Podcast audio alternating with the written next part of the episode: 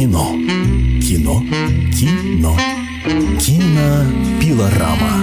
У микрофона Стас Тыркин. Радио и телевидение «Комсомольская правда» продолжает свое вещание. И мы приветствуем наших уважаемых радиослушателей и телезрителей. Как всегда в это время мы говорим о том, что же происходит в кинопроцессе, какие кинопроизведения нас могут порадовать, озадачить, а иногда даже и огорчить. Ну, а, зависит исключительно от вас, какие фильмы вы посмотрите. А вот ту информацию об этих картинах, которые следует э, выделить из общего ряда, нам, как всегда, готов преподнести кинообозреватель «Комсомольской правды» Стас Тыркин. Вечер добрый. Добрый вечер. Всем. Ну, а также в студии я, Елена Фонина. Ну что, Стас, на какие фильмы обратим внимание нашей аудитории сегодня?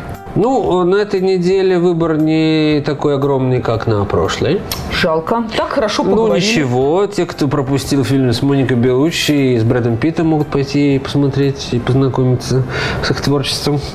А вот. А пока, значит, мы, назов... мы возьмем два таких диаметрально противоположных образца современного угу. кинопотока, что ли. Да, кинопотока иначе не скажешь. Да, ну особенно один фильм имеет отношение к потоку. Хотя он тоже достаточно себе штучный. Я имею в виду э, мультипликационный анимационный блокбастер, достаточно долгожданный для многих, э, под названием «Кот в сапогах». Это ответвление от Шрека. Угу поскольку, начиная со второго Шрека, одним из самых любимых персонажей этого мультфильма, наравне со Сосликом, там, самим этим... Шреком и Фи Шреком, Фионой. Фионой. Прочитал такой малозначительный поначалу персонаж по кот в сапогах, да, который брал всех таких жал, жалостливым взглядом, прежде чем как вцепиться людям еще в неподходящий момент извергал да. из себя шерсть комочками. Это мы тоже помним. Такое тоже было. Ага. Хорошо. Ну вот, и, собственно, особенно было весело, когда этот фильм, э, не знаю, смотрел ли кто-нибудь его в оригинальной версии звуковой, но это было совершенно другое впечатление. Еще бы. Да, того самого кота дублировал Антонио Бандерас, точнее, озвучивал. А Слайди Мерфи? Мерфи, Кэмерон Диас там, и так далее, Руперт Эверетт, Принц Чарминг и прочие э, лучшие зарубежные артисты. Но вот Бандерас был просто выше всяких похвал, надо сказать с его испанским акцентом и вот этим стоящим за ним обликом мачо и всем остальным. Это было очень весело. Конечно, в русском переводе фильм очень сильно страдал, но э, настолько популярен стал этот персонаж, что после четвертого Шрека, видимо, решило, решено было остановить этот, этот сериал, этот франчайз уже, mm-hmm. видимо, во всяком случае, до лучших времен. И, как часто бывает, сфокусироваться, как бы вытащить некоторых отдельных персонажей и снять вокруг него фильм. Uh-huh. И вот выбрали именно героя Бандераса, выбрали именно кота, потому что он вот такой нежно любимый всеми девушками и не только. Но поскольку называется это «Кот в сапогах», это будет иметь какое-то отношение к известной сказке? Или это совершенно перпендикулярный Нет, сюжет? конечно, это перпендикулярный. Так же, как э, в этих же Шреках там масса было сказочных персонажей. Да. Ну вот, и всякие там То есть известные, э, человечки. Да, известные истории про маркиза, маркиза, маркиза Карабаса мясо, чьи-то поля мы не ну, увидим. Что? Это фу, это, это мелко. Нет, ну это уже 20 век какой-то или даже 18 или 19 Не надо, в нашей мультипликации 20 Не, ну в нашей мультипликации в ней, не, кстати, ничего плохого не было, было только хорошее.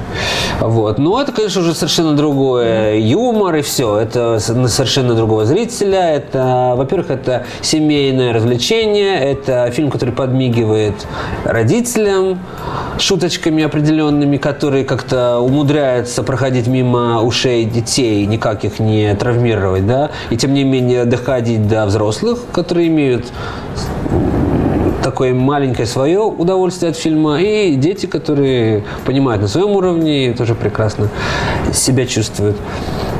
Это такой ноу-хау, который вот изобрели вот продюсер Дже, Джеффри Катценберг, который придумал всех этих Шреков вместе с режиссерами. Вот это их прекрасное ноу-хау. Опять же, говорили про Белучи. Тут не могу не сказать про Бандераса, про его интервью большое, которое выйдет разворотом и будет на обложке телепрограммы «Комсомольская правда», отдельного издания, где он подробнейшим образом рассказывает и про технологию производства, как это все происходит, почему фильм да, в, в других странах выходит совершенно другими голосами, да, ну, где Да, его да. дублируют, но тем не менее везде остается в титрах и на афишах Антонио Бандерас. Это не просто так. Это входит не только в контракт, это, это по сути правда, потому что он э, на уровне производства фильма участвует в нем. Подробно рассказывает нам интервью, как он, как продюсер, вывозит его в Силиконовую долину, сажает перед 400 художниками, а- аниматорами, которые делают с него зарисовки, с его ужимок, с его прищ- прищуров глаз, улыбочек, не знаю, всего. И потом это так или иначе входит в картину, где уже улыбается кот.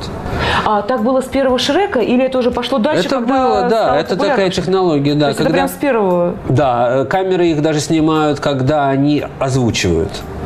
Он на озвучание махает этой, машет этой А. шашкой, шляпой и э, так далее. И все это, все это внедряется вот в анимированного персонажа, все его ужимки. То есть он реально играет этого кота, которого потом еще рисуют. Вот он подробно все это рассказывает А в интервью. А для него это, кстати, не тяжкое испытание, потому что вот а, я вспоминаю, опять же, наших российских ан- актеров, а, когда их спрашивали, а, там, для Ливанова не является ли крокодил Гена каким-то наказанием, или для Леонова Винни-Пух, вот в данном случае для Бандераса это не наказание, это Наказанием он из этого очень считает. Это огромные гонорары, А, ну миллионные, да, да, да. миллионные. Это, это слава во всем мире. Он говорит, если бы мне сказали, что я, Антонио Бандерас, из города Малага, Испания, да, который приехал в 31 год в Голливуд, не зная ни слова по-английски, будет получать миллионы долларов за свой голос только, о чем вы говорите? Это русская возможно, конечно, не только несравнимые гонорары, и никогда не были сравнимыми, но, конечно, ну, как сказать, два мира, два шапира, что говорить. Потому что, потому что человек снимается в коте в сапогах, и это идет по всему миру вообще. То есть он, он рассказывает о том, что он э, только 2 миллиарда зрителей увидят и услышат фильм с его голосом. Да, ну это вся Америка, потому что он озвучивает Да. все англоязычные страны, там Австралия, Канада, то есть это огромный англоязычный мир, это весь огромный испаноязычный мир, хотя он, он делает э, отдельную версию для, для Латинской Америки, потому что там чуть-чуть отличаются идиомы и шутки, шутки иногда чуть-чуть другие, какое-то другое слово. Ну, так сказать, ди- диалект, скажем так. Две испаноязычные версии, и он сделал итальянскую версию. Ну, поскольку языки более-менее близкие, и поскольку кот изначально говорит с акцентом на английском с испанским акцентом, на итальянском с испанским акцентом, а в испанской версии он будет говорить с андалусийским акцентом. Потому что андалузийцы говорят очень смешно, они, они очень вот так э, сепелявят. А, э, Если кто был в Испании, знает, как они, они так вот, как будто у них зубы э, вы- выбили накануне. Вот так они все примерно говорят. Андалусийцы особенно этим отличаются. И кот в сапогах Бандераса в испанском, он будет говорить вот таким андалусийским абсолютно акцентом, как будто ему выбили передние зубы. А, Вот, это очень забавно. И он говорит о том, что он чуть было не озвучил по-японски этого кота. Да, потому что вот каким-то таким очень странным образом японский язык оказывается для испанцев каким-то очень легким. Никто не знает, он не в курсе почему, но вот почему-то это так. А почему не? Чуть было не. Ну вот э, это я уже не уточнил, но э, меня-то интересовало, м, что будет с российской версией. а российская версия будет, ну, русский язык, он для всех сложный. И для японцев, и для самих русских, по-моему, уже. Павел Воля будет у нас наверняка. Нет, у нас, Нет, я нет. узнал, э, Нет? потому что писал это интервью, узнал, кто ее озвучивает. Некий артист Всеволод Кузнецов, который озвучивает всех Брэдов Питтов и всех-всех-всех. Ну, это, видимо, такой поставленный баритон, который вот всех под одну гребенку озвучивает. То есть в Мне- нашего кота сапогах, который будет демонстрироваться в России, не пригласят ни одну медийную персону. У нас же любят, знаешь, там э, из Comedy Club брать. Мне из- кажется, лучше и нейтральный голос, Нейтральный, чем какой-то там будет перетягивать на себя Славу Бандераса. Мне за, за Бан- у у него и так все прекрасно. Я за не- него не сильно переживаю. Он как-нибудь сможет э, противостоять Па- Павлу Воле, я уверен в этом. Но по мне, чем, не знаю, я предпочитаю смотреть, конечно, с оригинальным звуком, и никто мне не скажет что- что-нибудь против этого. Прекрасные, не знаю, хотя у нас и DVD научились выпускать какие-то низко бюджетные, где нет опций с оригинальным звуком, что вообще, конечно, э, полный бред и профанация всего этого, все, всей этой идеи выпуска фильма на DVD. Для чего он нужен, если, Ну. если не использовать эту, так сказать, функцию Ва- на, вариативность, на да. одном языке фильм. Э, смотреть с русскими артистами я отказываюсь. Просто потому я ни- ничего против русских артистов не имею. Я знаю просто, э, ну как сказать, они должны озвучить весь фильм, понимаешь, чуть ли не с листа за одну смену рабочую. Больше им ни- никто не даст. И в то время как э, Бандерас с другими товарищами, там еще участвует Сальма Хаек, играет, э, она играет кошечку там какую-то, его, значит, во- возлюбленную, с которой дерутся там или не знаю что. А, да, ну вот что говорить. Конечно же, оригинальный звук – это оригинальный звук. Просто хотя бы по тем усилиям, которые они вкладывают. А, Это, разумеется, для взрослой аудитории, конечно, большой плюс посмотреть на языке Да. оригинала, но мы не забываем, что Да, ну, для детей, для конечно. детей это сложновато. Будет читать, допустим, титры, бегущую строку или еще что-нибудь. Нет, не строка, осилят. да, в таких э, фильмах, конечно, не имеет никакого смысла. Нет, ну что, надо учить английский или испанский. А что дети? Дети, по-моему, сейчас в компьютере уже все понимают. Хороший стимул для того, А чтобы дети Там- начали там учить. Сложный язык. Код, ну, какие-то шутки, которые с, с- глубоким дном, они не поймут. Ну и дальше что подумаешь, э, верхний слой-то, кто за кем бе- бежит и кто с кем э, дерется-то, прекрасно. Ну, вообще, это тоже правильно. Действительно, текст там э, отнюдь Да. не первостепенен, это же не Шекспир и Конечно. не, э, не, не знаю, там Ой, какой-нибудь про другой Шекспира классик. мы поговорим через передачу. Будет же фильм, новый блокбастер про Шекспира. Да? названием «Аноним», да, про то, что Шекспир был вовсе не Шекспиром. Шекспир был каким-то ублюдком, и в прямом смысле слова, и каким-то вором, и имбецилом чуть ли не. А все пьесы написал совершенно другой человек. Но это мы так делаем проброс в будущее. Ох, как интересно. Да. Ох, до чего дошел кинематограф. На Да. святое, на Вильяма нашего И я Шекспира совершенно посягнул. Вильяма нашего Шекспира. Я, кстати, изучив слегка этот вопрос, побеседовав с режиссером, понял, что я теперь тоже поклонник этой версии. Что это писал нереальный Шекспир, который никогда в жизни не уезжал за пределы Англии, Да, чьи родители были говорят. неграмотные и так далее, он человек просто не смог бы написать, а, знаешь, про э, принца датского или про короля Лира, просто по кругозору своему. И там огромный пласт истории еще да, есть. про Юлия Все- Цезаря, Да, да, да. про английских королей, про, не знаю, человек, который не путешествовал по Италии, не мог написать всех этих пьес, действия, которые происходят в Италии. Будь то Ромео и Джульетта и всякие другие. Ну, что говорить. Мы успеваем до перерыва? Э, У нас есть еще пять минут для того, Да. чтобы успеть Ну, тогда какие у тебя есть вопросы по Бандерасу? А, по Бандерасу, но я так понимаю, что интервью было большое, то есть Ба- не только о коте говорили. Второе за год. Второе за год. Да, Бандерас плодовит. Э, Да, мне пришлось с ним беседовать в мае в Каннах по поводу фильма Альмадовара, который вот только что был в прокате. Кстати говоря, может быть, кое-где еще и идет. Называется «Кожа, в которой я живу».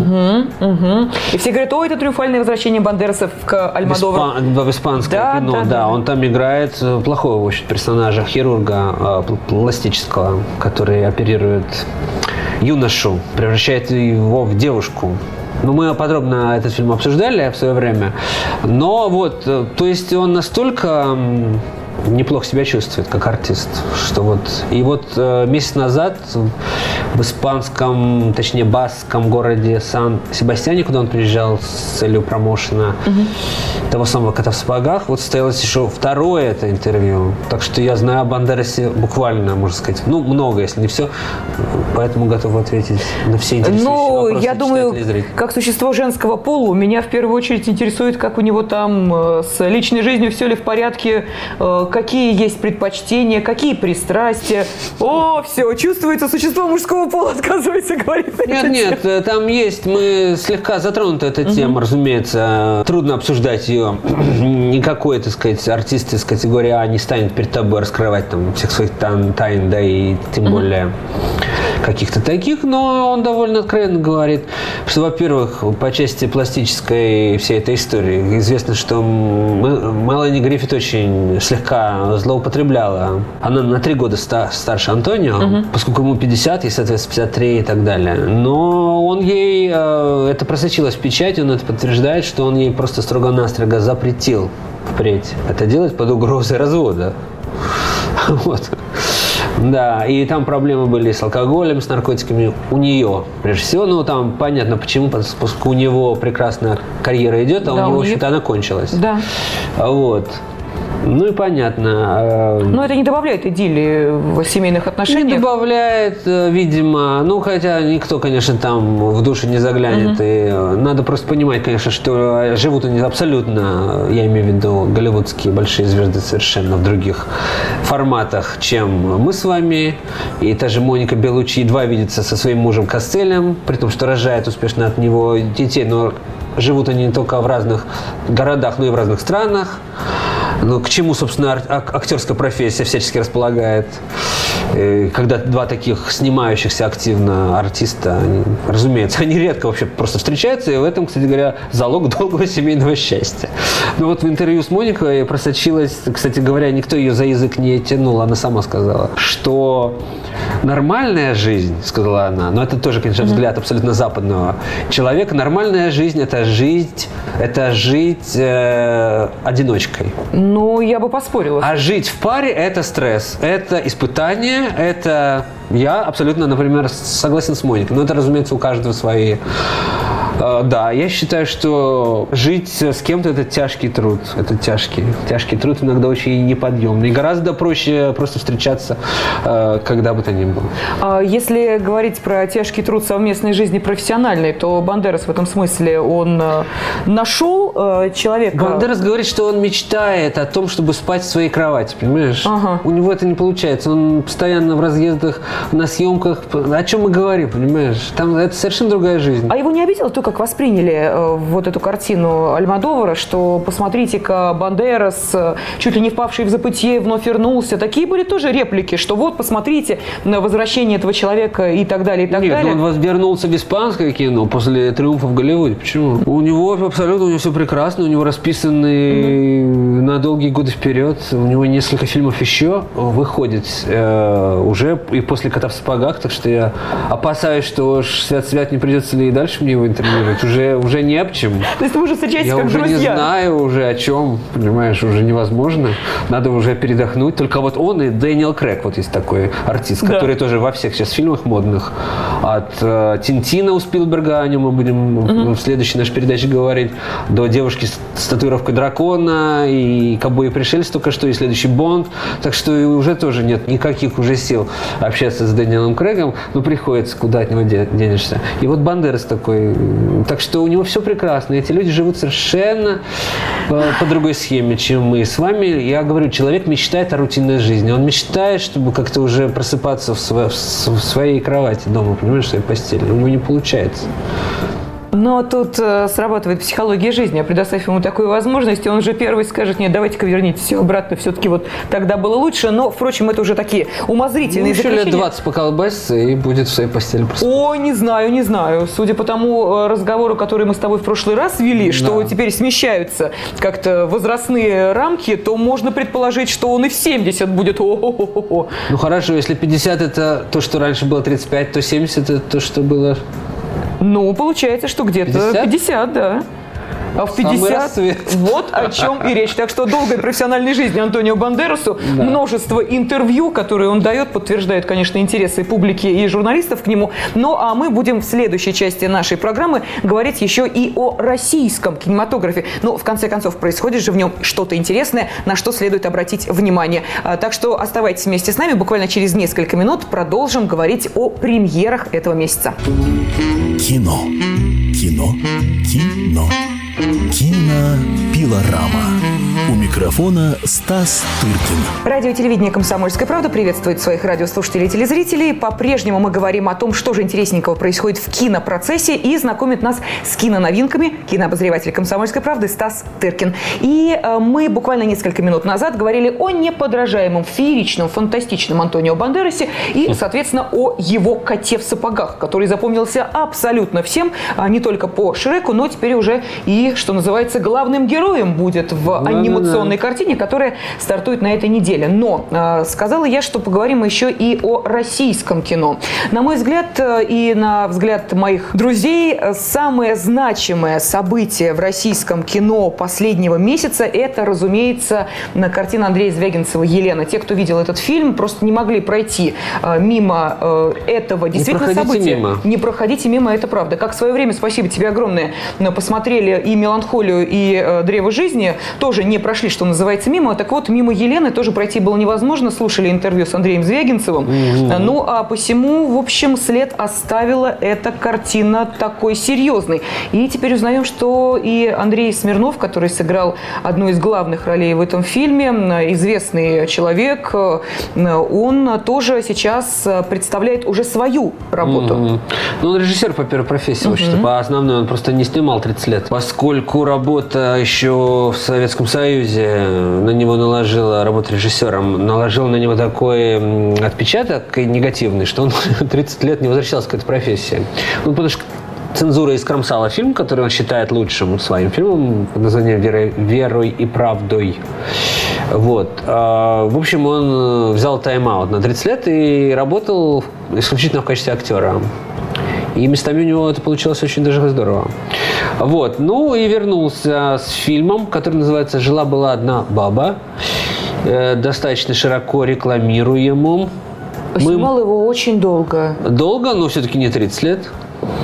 И вот мы, значит, остаток нашей передачи, наверное, посвятим этому произведению, которое у меня достаточно смешанные чувства. Ну, э, что сказать, в центре судьба женщины, как, собственно, ясно из названия, а женщина э, в таком контексте это, конечно, она, хочешь не хочешь, но, так сказать, олицетворяет собой вообще всю страну, да, Россию, если родину мать, там, я, я не знаю. Но можно, конечно, обойтись без таких пошлых проекций, а просто вот смотреть э, на то, что рассказывает режиссер. Значит, судьба несчастной русской обычной женщины по имени Варвара с начала века 20-го, но его каких-то, ну, скажем, с, с времен царской России, через революцию и потом гражданская вот эта вся поножовщина, то, что произошло. Э, Вот. Это такая эпическая, монументальная такая фреска. Э, Два с половиной часа продолжается. Ну, а как ты хотела? Ну, вообще, да. Э, Вот, человек же не снимал 30 лет, ему нужно высказаться. Достаточно современно, на мой взгляд, сделано. Без сильного такого подробного психологического погружения, вот как любит русское кино, такого сериального, особенно образца, э, якобы уже, это, уже там как бы все это видимость, уже никакого психологизма близко нет, но все там пытаются, что-то копаются. Вот тут актеры работают вроде как в традициях психо- психологической школы, но режиссер как будто бы вот он как бы листает страница за страницей, все это сделано достаточно в быстром ритме, надо дать должное, и эм, в таком стиле, что ли, ну, перелистывание не- неких страниц, вот, так сказать, большой книги жизни этой главной героини, которая, в общем, ничем не отличается от миллионов других русских баб, именно поэтому в названии «Одна баба», именно поэтому снят фильм на таких общих, скорее, планах. Э, То есть такая типическая жизнь типичного человека. Ничем, надо сказать, не радостная. Не эта жизнь, не жизнь страны, в которой она жила. Я считаю, что, конечно, картина опоздала во многом. Было бы гораздо лучше, если бы она для всех, причем и, и- для режиссера, и для фильма, и для зрителей, если бы она была снята лет эдак 20 назад, к примеру. Да, потому что это вот, как я смотрел фильм на таком специальном показе в российской газете, и рядом со мной сидела вдова Солженицына. И тут я подумал, вот, конечно же, вот это вот примерно вот оттуда. Это вот из тех времен, когда народ читал э, Солженицына активно, когда толпы стояли э, на проблемное кино, mm-hmm. да, когда кино само по себе российское еще э, стремилось к тому, чтобы что-то такое сказать, какие, какими-то поделиться мыслями, как-то спровоцировать зрителя на какие-то, может быть, даже поступки, на какую-то активную гражданскую позицию, а не только на развлечение, вот это бездумное поедание попкорна.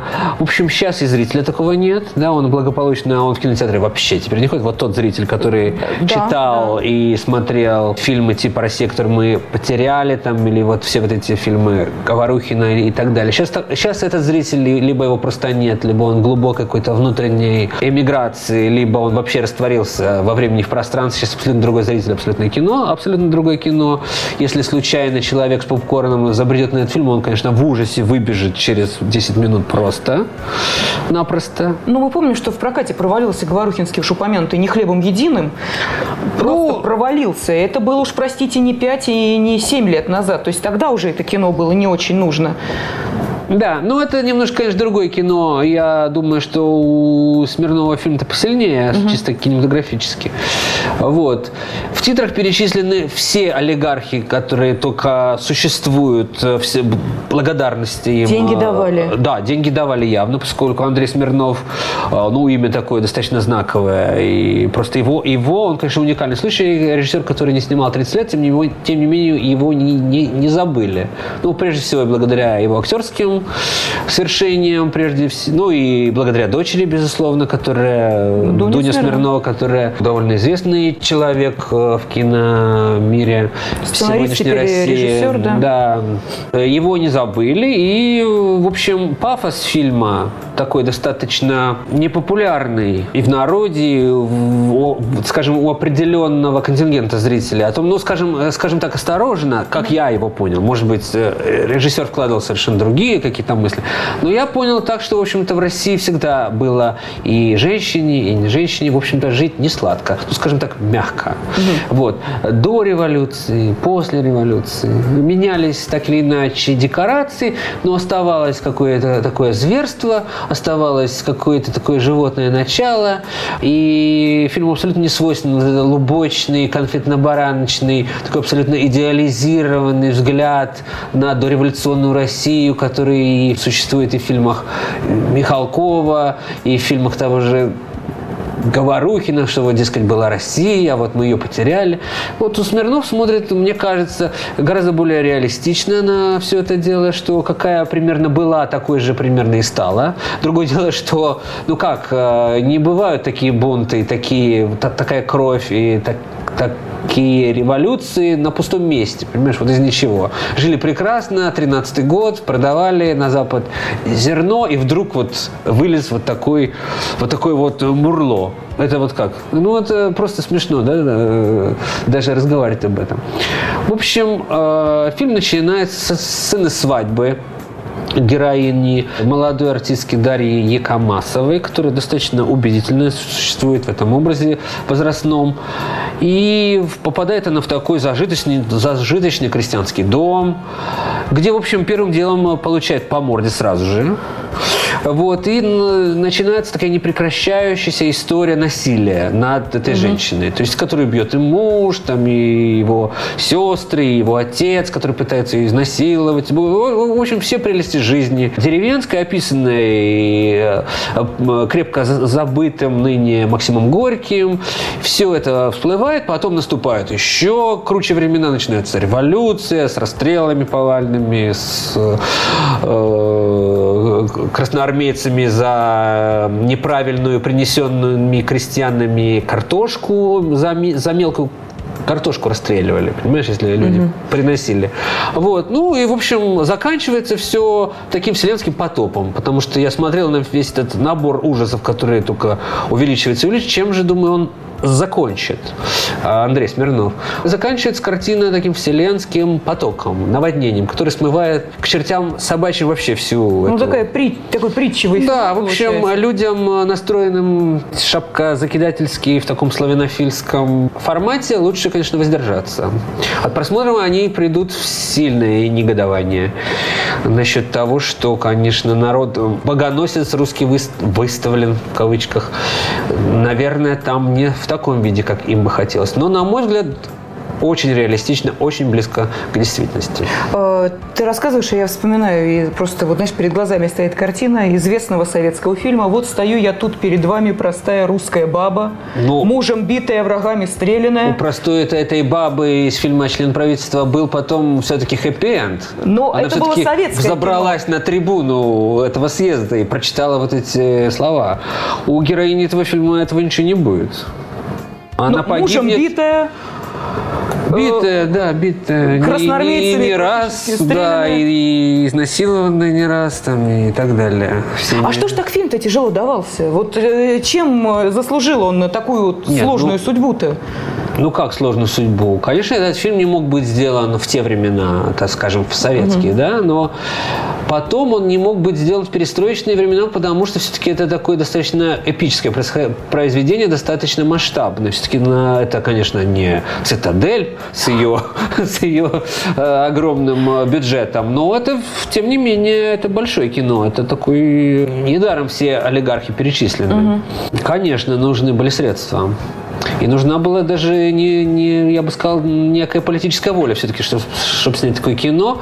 И когда я говорю, что хорошо бы, чтобы оно вышло в те годы, 20 лет э, назад, в перестроечное время и составило бы конкуренцию фильму «Россия», который мы потеряли, который был, с моей точки зрения, полон иллюзий относительно царских времен.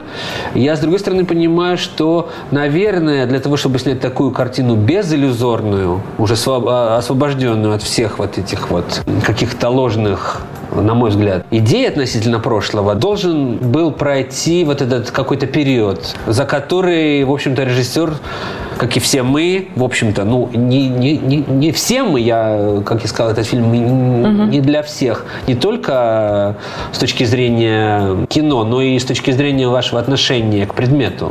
Ну, что-то мне подсказывает, что не во многих кинотеатрах его можно будет увидеть. Нет, он всего, выйдет, он выйдет достаточно широко, Да? на удивление. Ну, если Ну, олигархи вложились, олигархи, конечно, да, они да, хотят, чтобы да. это увидели.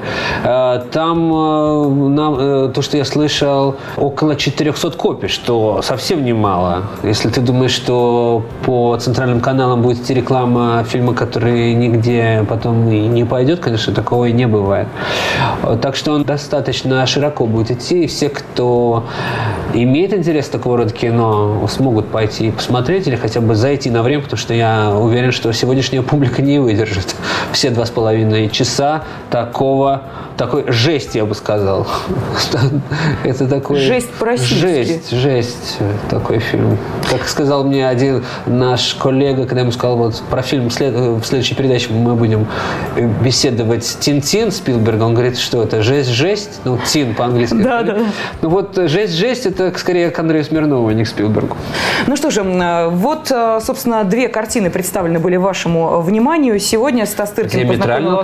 Абсолютно разные кино. Анимационный фильм с Антонио Бандерасом в роли того самого Кота. кота, в сапогах. И э, картина Андрея Смирнова. Ну, действительно, это разное кино. Какое выберете вы, зависит исключительно от вашего вкуса, пристрастия, предпочтений. Ну, а наше дело просто рассказывать вам о том, что происходит в этом киномире. Кинообозреватель «Комсомольской правды» Стас Тыркин и я, Елена Фонина, были с вами. Спасибо. Кино.